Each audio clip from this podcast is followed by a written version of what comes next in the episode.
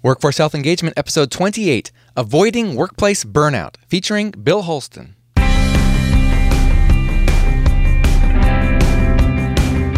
Welcome to Workforce Health Engagement, a show exploring strategies to improve your employees' health and productivity and to protect your bottom line. Join us as industry experts discuss how to engage employees in population health management, wellness, and healthcare consumerism. This is a special series by the producers of the top rated podcast, Engaging Leader. And now, with 20 years of experience as a communication consultant to Fortune 500 companies, helping engage hundreds of thousands of employees, here's your host, Jesse Lahey. Welcome to the show, Engagers. One of the surprising things about workplace burnout is that no one is immune. Even the most engaged, productive, and passionate people can experience burnout. In fact, their dedication may cause them to be even more susceptible than others. In Engaging Leader, episode 19, How to Help Your People Have More Great Days at Work, Chris Rice talked about the risk of high performing people becoming crash and burners. It's one of the challenges of workforce engagement, helping your most engaged people stay engaged. Extended periods of burnout can result in a decline in performance, health problems related to stress and depression, as well as the worst kind of turnover, losing your very best performers. Avoiding burnout in ourselves and in the people we lead requires a proactive strategy. To talk to us about avoiding workplace burnout, we decided not to invite a psychologist or university professor. Instead, we invited someone with real world experience as a leader and a professional who's been recognized by others for his insights into avoiding burnout. Bill Holston is executive director of the Human Rights Initiative of North Texas. In 2012, Bill left his law practice of 30 years to lead this nonprofit organization that provides pro bono legal services for people who come to the United States seeking asylum from political or religious persecution, abusive relationships, or other reasons. Recently, two professional associations invited Bill to speak about avoiding burnout at their events. I've known Bill for a couple years now, and based on his wisdom and years of experience, I understand why people are finding his insights helpful. After you listen to our conversation, I think you'll agree. Bill Holston, welcome to the show. Great to see you this morning. Bill, you've been asked to speak to a few groups on the topic of work burnout. What is it about you that, that caused people to ask you to come speak with them, and why have you taken an interest in this in this topic? Well, I'll answer the second question first. You know, I was interested. Actually, people approached me about it. Uh, I guess first of all because I was a 32 year uh, practice lawyer who uh, had survived that, and uh, I think people uh, and people who knew me knew that I'd uh, had a sense of balance in my life while I while I did that, and so they they asked me to talk to a, a, panel at the bar association about it. They were motivated by the fact that one of their young lawyers had taken his own life. Oh my God! And uh, and so there was this sense that uh, there were you know pressures on young lawyers that. Um, that they just wanted to talk about as a as a legal community. And oh, over the course of your career, you have a, a wife and, and, a couple of grown kids. What right. what's your personal journey been in the in the area of, of burnout? Well, um, uh, you know, I'd say first of all that burnout is a serious factor in in law, and I guess it's, and I'm sure that's true in other careers as well. I'm just more familiar with it, and I think one of the reasons is because people go into law for lots of different reasons, and sometimes for really bad reasons. Uh, meaning, sometimes they go into law because they don't really know what else to do, and they think it might be interesting, or uh, worse, they think it'll be lucrative and uh, then they wind up doing things that they don't really enjoy doing, uh, you know, and it just um, it just weighs them down, and particularly if they're in the kind of law practice that requires them to work a lot of hours. So, um, you know, I didn't uh, start out in a law in a high pressure law firm uh, got out of law school in 1981 and I started my own law practice doing court appointed criminal defense work. And so I didn't have that. I had economic pressures on me, but I hadn't didn't have the pressures of institutions that required me to, to work, uh, you know, ungodly amounts of hours. Now I was doing criminal work, so I'd have to get up in the middle of the night and get people out of jail. And I had a trial practice, so I was, uh, you know, working weekends. But I always had a sense of balance about that. I, I wanted just because of my, I guess because of my personality, I wanted to enjoy life, uh, and I viewed life as a broader thing than than my work. And and I, and I have to say, in, in in addition to that. I never wanted to be defined as uh, I never defined myself as a lawyer. I defined myself more as a as a person, as a human being, um, and uh, that was just what I did for a living. But as a lawyer, you, I'm sure, went through seasons where you had to work very long hours to meet particular needs. But you've been able to prevent that from sort of taking over your life long term and creating an extended period of burnout. I guess what I'd say is that um, I didn't let that become a habit of how I how I worked. Um, it's certainly true. And the, the, the time where that created the greatest pressure was when my children were really young.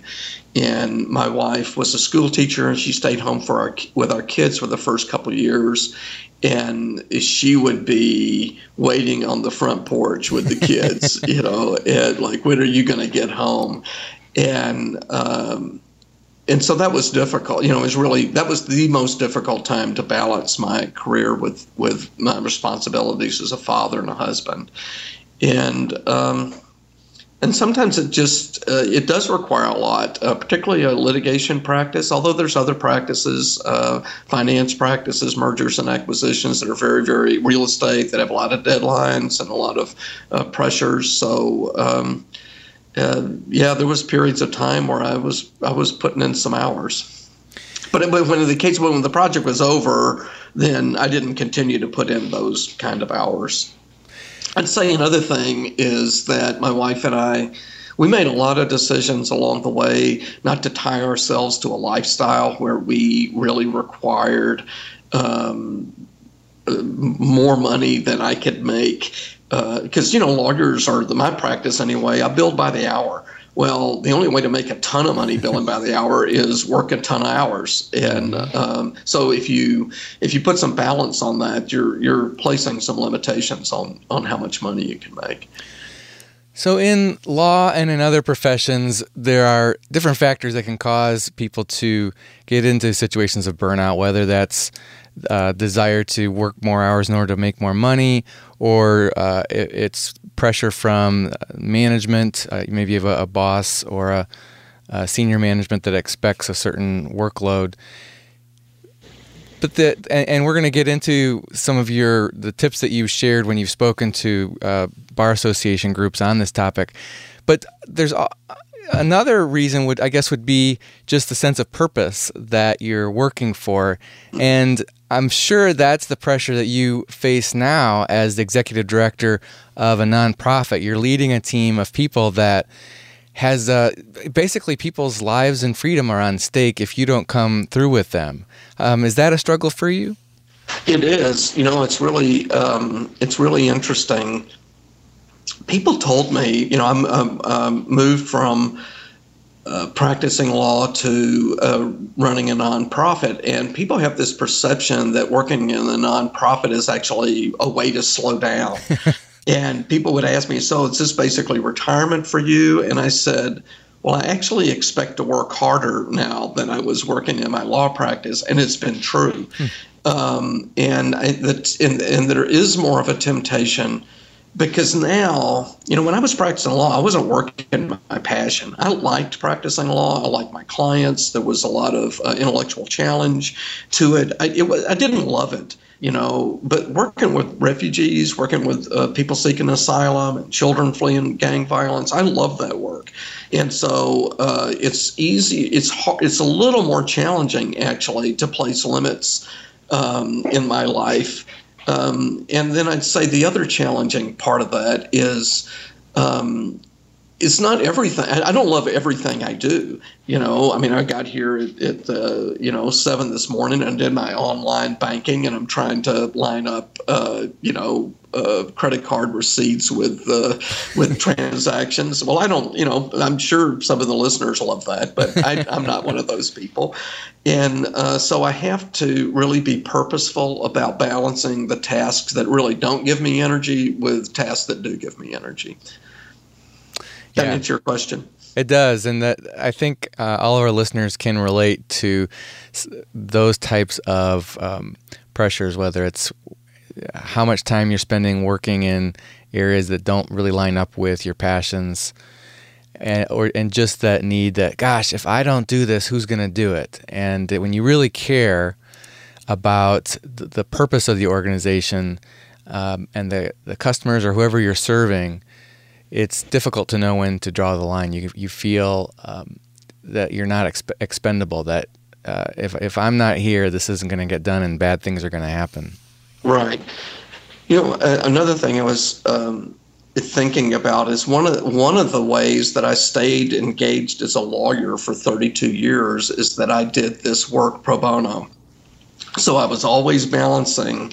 Uh, not always, but for about 20 plus years of my 32 year practice, I balanced my business practice with representing uh, asylum seekers. And that that uh, that actually fed my soul. So I could do lots of work that wasn't particularly soul satisfying, um, but, it, but i was balancing with stuff that t- completely was, and that's an advantage that uh, law as a profession has over other. I, I, was really thinking about that uh, when I was thinking about talking to you this morning, and thinking that it's much more challenging for other people whose careers might not really present that, uh, professions might not present that opportunity to use those skills. Um, uh, you know, in a way that's real soul fulfilling. Mm-hmm. But law law permits you to do that. So law is a particularly tough area when it comes to burnout. Um, and you've you've mentioned that that suicide is one uh, thing that happens a lot more in, in law than in, in a lot of other professions. Yeah, there's studies that say uh, that compare uh, suicide rates and depression uh, the American uh, Psychological Association identifies uh, that lawyers are 3.6 times more likely to suffer from depression than non lawyers. Um, there's uh, uh, abuse of uh, alcohol and drugs are, are really a problem in, in law. Uh, because and I, and I and I'm not certain. I don't know all the answers to that of why that is. Uh, I mentioned one of them earlier, which is I think a lot of people go into law with one notion of what it's going to be like, and then it's completely different from that. Um, and then the other is it's very very deadline oriented, and so there's a lot of pressure um, to. Um, there's, there are constant pressures, and particularly if you have a litigation practice, you have so many deadlines, and they're moving targets, and um, and they're subject to so many outside pressures, availability of witnesses, and your client's ability to pay, um, and so it's a it, it, it's it's it can be a pretty exhausting way to make a living.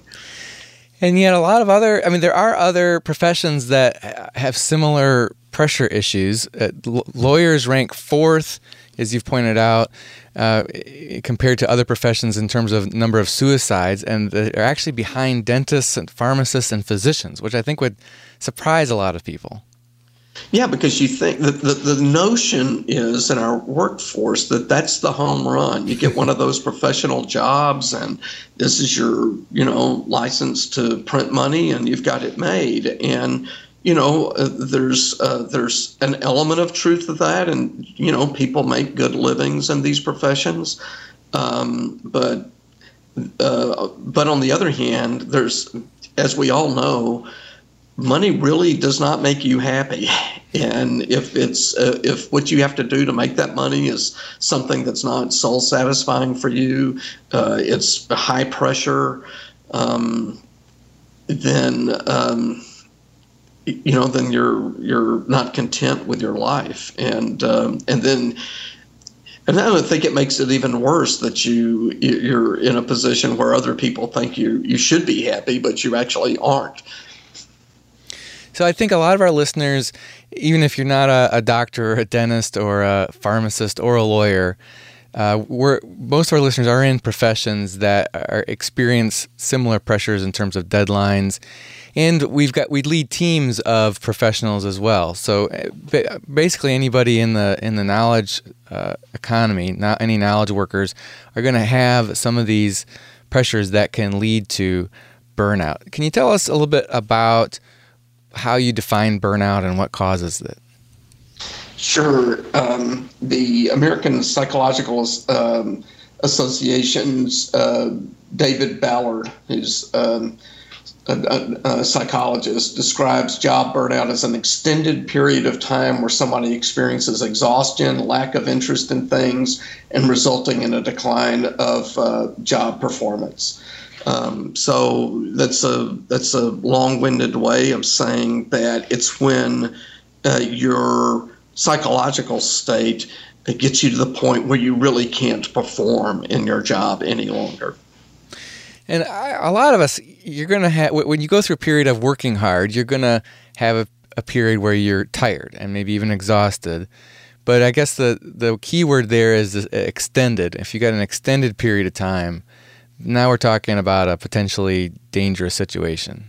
That's exactly right. Uh, as you pointed out, we we all have periods of time. I mean, maybe you're a, a, in a sales force and your big season is the holiday season. So you know, for you know that, for, or you're an auditor, and so around tax time, you're going to be putting in a lot of hours and. Um, um, and it's just going to be hard. And then you decide, then you go on a vacation, you know, and those, things happen. All of our every career's got that um, possibility. What we're talking about is is a is work habits that extend over a period, a long period of time, and ultimately lead to your um, inability to cope any longer. Now, tell us a little about a little bit about compassion fatigue. The, um, the, there's a lot of different professions that see this. Uh, we see it, of course, in the human rights work, in human rights field. But any you know social workers or uh, another group of people that experience this, um, psychologists, others, it's people who hear other people's stories all the time. You know, we as a society experience a little bit of that collectively when we hear you know sad stories over and over and over. But you know, if that's your job job every single day. You're talking to children that are escaping uh, domestic violence or sexual abuse or both or uh, escaping violence in in uh, in a country that's you know unrelenting rapes, all of these terrible things, torture. Uh, you hear those uh, details every single day. Then eventually. Um, you start experiencing that. You're, well, it, it, can manifest itself in a couple different ways. Either you lose sensitivity, where you hear these things and you don't even care anymore because you've just heard it so often, or you suffer.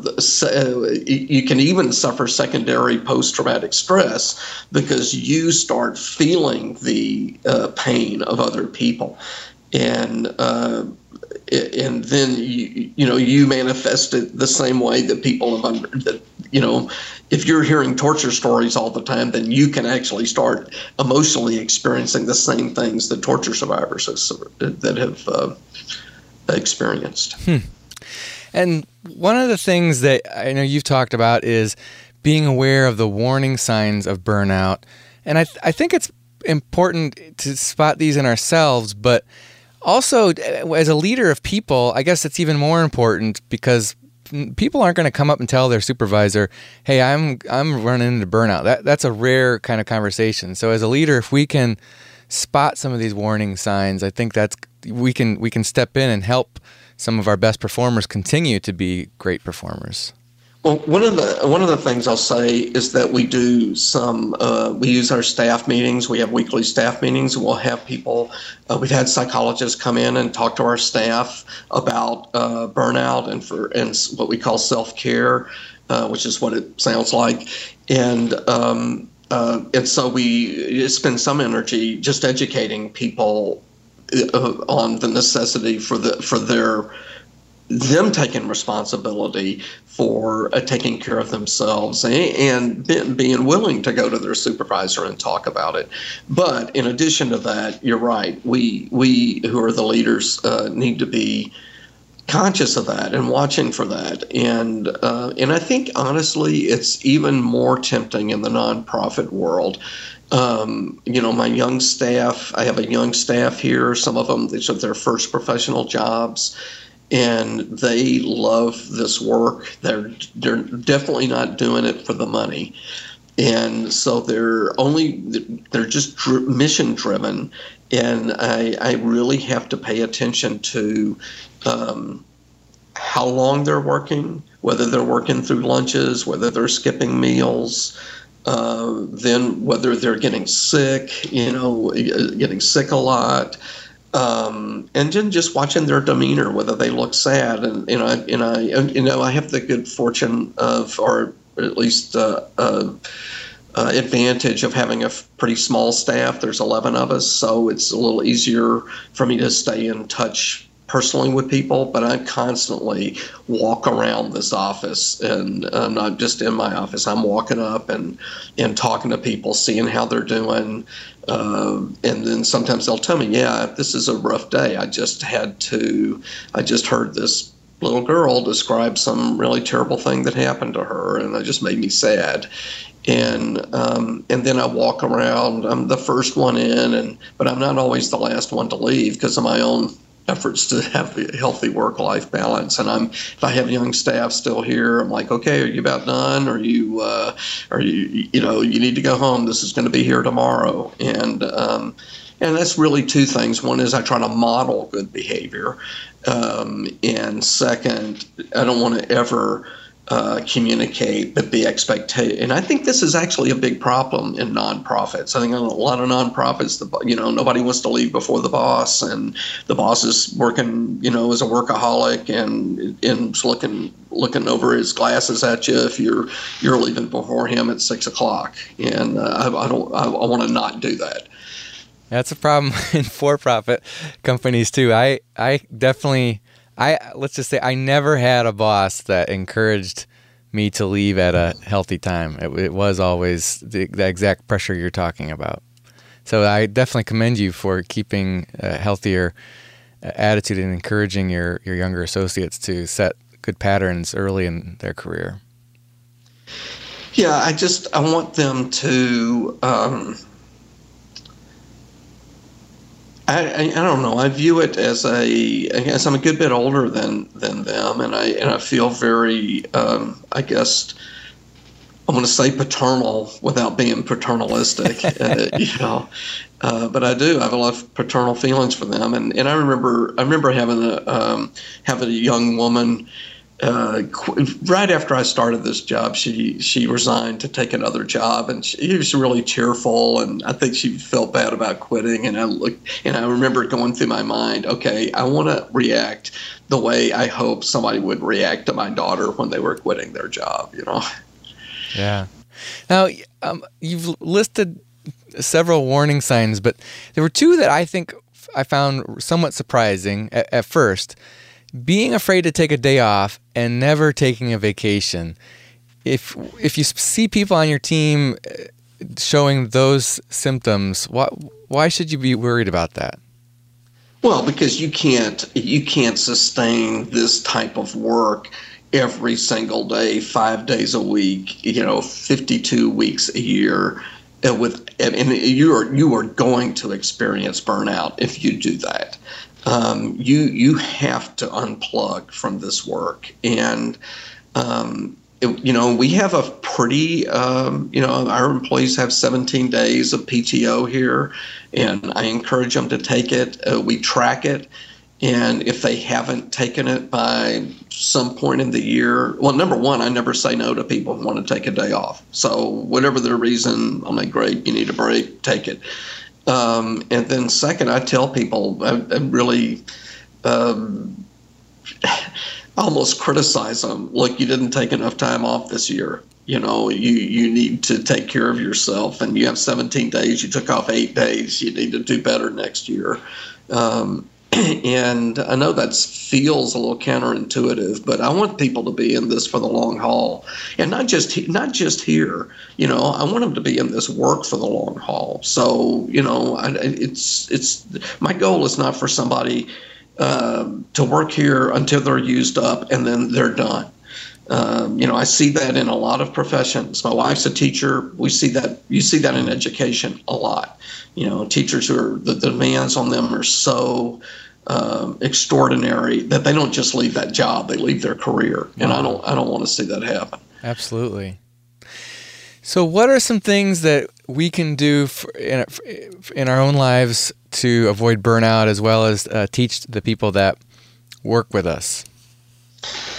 Well, I'd say, um, first of all, some of these things are very um, straightforward and, and kind of com- commonsensical. And I, I, guess the first word I'd use would be balance. Have a sense of balance in your life. And also, um, take care of yourself in every area your, your uh, physical self, your um, uh, psychological self, your emotional self, and your spiritual self. Um, so, you know, find things. I mentioned earlier, you know, don't be defined by your job. Have interests that are, uh, you, you, know, I have to, I have to kind of discipline myself. I'm a big reader. I love reading, and I like educating myself. I read lots of management books, lots of leadership books, and sometimes I just read a, a novel um, or a work of literature just to kind of take a break from uh, all of that.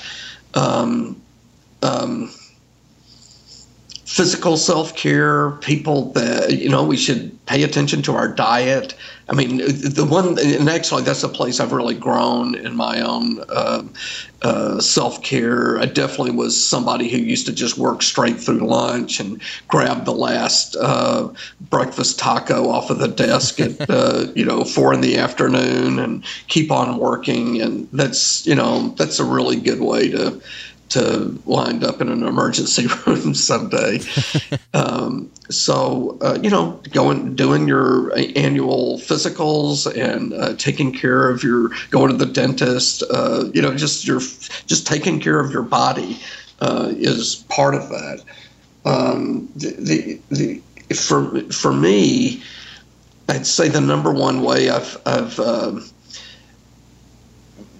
avoided burnout is having interests that were completely unrelated to um, to my job, and those uh, and and in particular, uh, getting out in nature.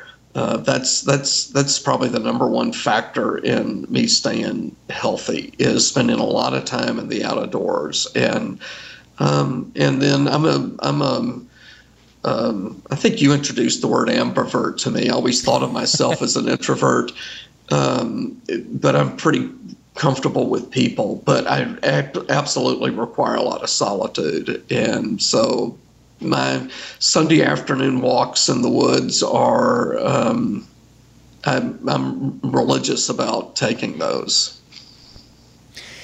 It's interesting. When I was younger in my career, the, of, of, some of the different ideas that you've expressed, the the one that I was, uh, was I sort of first had to learn was investing in sleep.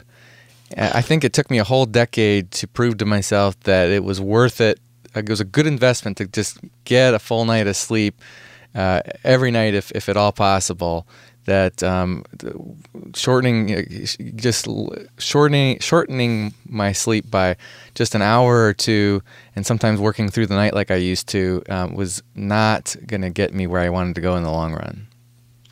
No, as a matter of fact, the panel discussion I was on, where it was a psychologist was on the panel, that was the number one uh, thing that he said about self care was making sure you got enough sleep. You know, there's a reason why torturers use sleep deprivation. you know, it, it really puts you in not a good psychological state. Yeah, uh, the the one that so I finally did learn that lesson. That I mean, I I'm stay true to that. The the one the lesson the other tip that you talked about is nutrition and diet, e- eating healthy. I have to. I'm. I don't think I've fully persuaded myself because I seem to keep having to relearn that. But that when I don't eat right, it it has a big impact on my energy and my day to day motivation and and uh, and engagement. And I'm much more likely to have a, a than let's say I've been eating a lot of sugar, for example. Uh, I'm much more likely to have a period of high work intensity actually turn into an, an exhaustion and uh, borderline burnout. Yeah, I think the reason we fall into those habits is because it really takes some discipline. It takes a lot more effort to eat healthy. I mean, it actually isn't easy. People might say it's easy, but it's actually not. It takes more planning to have a healthy lunch than it does to say, "Well, I'm going to I'm going to uh, run next door and get a burger." You know, mm-hmm. than it is to have prepared uh, a salad or something uh, healthy to eat uh, at your desk. Um, or when you go out, you know, there's we have great Tex-Mex restaurants, lots of Mexican restaurants here, and I love the food, but uh, you know, it's not healthy to eat every day, or most of it's not. Um, so you know, it's just it requires. Actually, for me, uh, I um, my wife takes care of her 79 uh, year old mother, so I picked up the responsibility for doing most of our shopping and cooking uh, in our for she and I, and uh, so I I do a lot of cooking on the weekend, and over time I've gotten to where I enjoy it. Um, and I cook lots of I grill tons of vegetables, and that's what I take for lunch. So I've, I've kind of made it by putting in some energy over the weekend. I wind up having healthy food I can eat uh, during the week. And I'm less tempted to just and I you know it's and, and, by doing that it's been years since I've been to a fast food restaurant. Hmm. Fantastic. You mentioned having some other things that you're excited about uh, so that you have greater balance and it helps keep your work in perspective. Uh, so for you, that's getting out into nature. For me, it's doing triathlons um, and uh, involved with some theater uh, activities with my with my kids. I guess it's that topic seems much more natural to me now that my kids are older, and probably for you, it seems really difficult for people with young kids. I mean, you basically you've got work and you've got your parenting duties, and there there doesn't seem like there's a a lot of unplugging in anywhere in between. Do you have you been able to give any advice to younger workers that have been? I wouldn't say it was advice. It's more comfort. You know, people that I know that have small children, I've said, look, you just need to lighten up on yourself. You are in the most difficult stage of life there is. And I'm not going to sugarcoat that. You know, the demands are just constant. And, um, your kids don't care if you're tired when you get home at seven o'clock at night. You know, they want you to read a book. And um, so I guess I'd say a couple things. Uh, one is I, um, my wife and I, on our weekends, we we spent lots of time in the outdoors with our kids. You know, we camped a lot. We um, you know, if I wasn't at work on a Saturday, we we were going to a local nature center and hiking, or we were going to a local state park and going for walks. Uh, so I, I, tried really hard to, um, sometimes to their chagrin, uh, get them to do the things I, I enjoyed doing, you know. But it really is, you know. I'm not gonna I'm not gonna lie. It's a, it's a tough, and I and I and I've had younger people sometimes say, God, Bill, I love the fact that you you know journal and you go hiking. Man, I just can't do it. And I'm like, yeah, you know, I wasn't doing a ton of that when I had an eight year old, you know.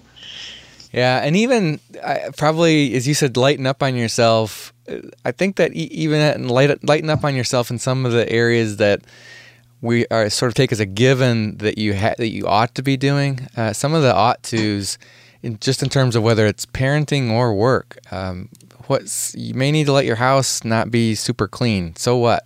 Uh, I don't. Most most kids they grow up they don't. So you've seen my say, house. So you've seen my house, Justin. but most of us, uh, if if we have any criticisms of our parents, it's not that oh they just didn't keep the house clean enough, or they didn't right. make enough money. Uh, it, it's those aren't really the things that that we remember from our childhoods. We we tend to remember whether our parents uh, cared about us, that they did things with us, and how did our mom and dad uh, act toward each other. Yeah, I think. Um, I don't know. I feel like that's a place where the baby boomers, uh, my generation, have not done well. I think we really upped the um, pressure on ourselves to have our kids involved in all sorts of structured activities and you know teams you know um, when i was a kid team sports were uh, fun you know they weren't they weren't and they weren't very organized and uh, people have just filled their lives with really pretty astonishingly difficult schedules you know they're almost impossible to keep up with now, talk to us about boundaries.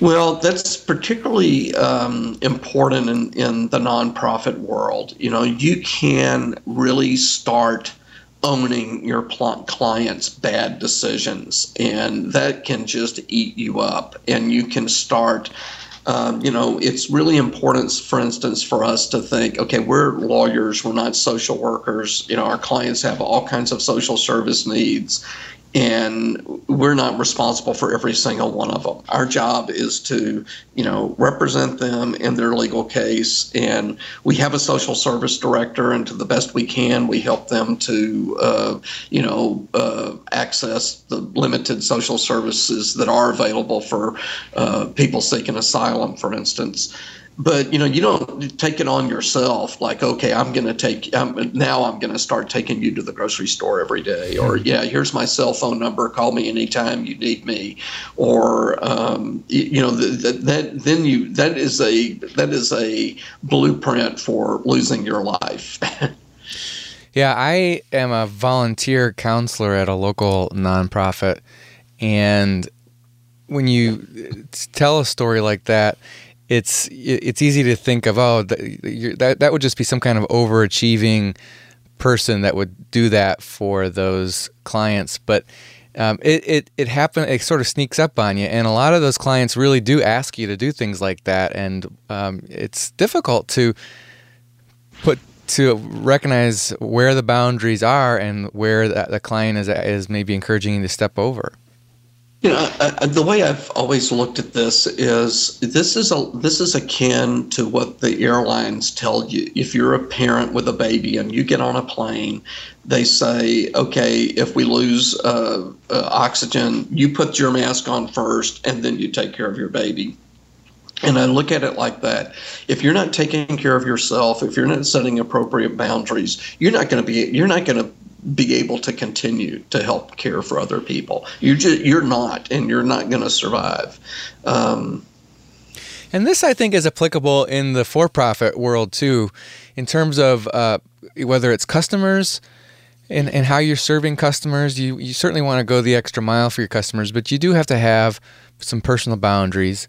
Also, colleagues who need help uh, pro- solving their problems, whether it's work problems or their personal problems and even if you've got a boss that's that's uh, depending on what the what the requests are for you, you may need to have some clear boundaries, and some of those boundaries may not make your boss happy in the in the short term. But uh, I think it again that's an area where you're investing in something that's going to make you a long term high performer. Know, I feel like the way that this actually is manifesting itself now in the 21st century is, is mainly electronic you know the uh, people being uh, tethered to their smartphones and they're now available 24/7 to their customers. And we're actually um, training people to have that expectation that their email is going to be responded to in 2 minutes or their problem is going to be addressed. And you know we've completely altered our expectations of what we expect from other people.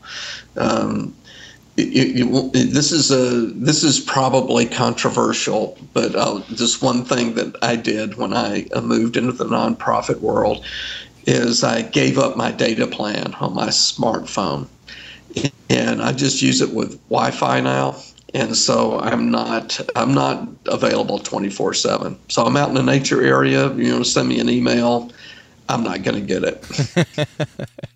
but I used to when I when I was in private practice. I carried a BlackBerry around, and I'm sitting in the shade of an oak tree sending an email to some, you know, bank in Georgia, and that was stupid.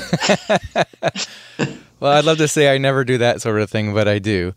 Uh, yeah, but but still, it really eats us up. It really it totally does. eats us up, and yeah. we've, and it's become. Um, it, we just assume that's how we should live life. And we don't have to. I've, I haven't missed it, you know, and I'm plenty accessible. I mean, people, I have a cell phone. People can call me if there's an emergency, and I check my emails every several hours, you know, but, you know, I, most of us most of us just aren't that important or we need to be available all that time. Right, right. So turn off those automatic notifications and uh, break yourself free from the addiction to your smartphone. It, uh, the world is going to make it for a few hours uh, in between mo- times of you checking your email. you know, because here's an example. When I when I first started practicing law, you know, I I take uh, uh, and I didn't take enough vacations early in my practice because uh, you know when you're living by the billable hour, you're there is a pressure to work, uh, you know. But when I took them, I, I, I would go backpacking with some buddies in a national park. Well, I'd leave my office and I'd tell my secretary, "Hey, if you need to reach me, I don't know how you'd do it." and uh, I guess you could call the Rangers and leave a message there at the ranger station. Well, now you know you've you've actually got to be disciplined to be unplugged you've got to tell people uh, you put your out of office message on your uh, email and say i'm not you know i'm going to have limited access to email and then don't uh, and because you, I, don't know, I guess maybe uh, people are wired differently, but for me, if I go on vacation and I'm spending a lot of time checking my email and uh, talking to people, I'm not unplugged and I'm not relaxing. And it, I might as well just be back at the office making money. Bill, any other final tips that you have to avoid burnout? Um, one thing I mentioned earlier, but expand on it a second, is spiritual self care. You know, mm-hmm. we, I believe that all of us are spiritual beings. And uh, I, I'm really disciplined about starting my day in reflection. And for me, um, uh, in the Christian tradition, I, you know, I read a psalm. I, am a um, committed journaler. I write in my journal every morning uh, reflect on the things that were positive or not so positive the day before, challenges I have that this day, and um, and then I and then I um, then I pray a really simple prayer, and I do it every day, which is that I would lead with integrity, skill, wisdom, clarity, courage, and humility. And I try to hit those principles in mind as I go through the day. And so, you know, if you don't start your day with some solitude and reflection and you just start your day in a frantic way, it's not going to get calmer. That's a good point. So, sort of leading from that moment of quiet uh, helps you begin the day with a, a greater sense of perspective and uh, and begin from a, a moment of of balance and, and peace, and you probably have a, a more strategic, more focused approach to your overall day. Right, and you know, and people who aren't uh, religious or particularly spiritual, they can they can achieve the same sort of things with meditation or just reflection or journaling. Things to just uh, just a moment of quiet to um, um, just give them a sense of perspective. Yeah, absolutely, I agree with that. Bill Holston is Executive Director of the Human Rights Initiative of North Texas. Bill, thanks for joining us on Workforce Health Engagement. Great. All right, engagers, that wraps up this episode. Be sure to check out more about the great organization that Bill leads, the Human Rights Initiative of Northern Texas. You can find that online at hrionline.org, and we'll put the uh, information about that on our show notes for this episode, which you can find at engagingleader.com forward slash WHE28, as in Workforce Health Engagement, episode 28.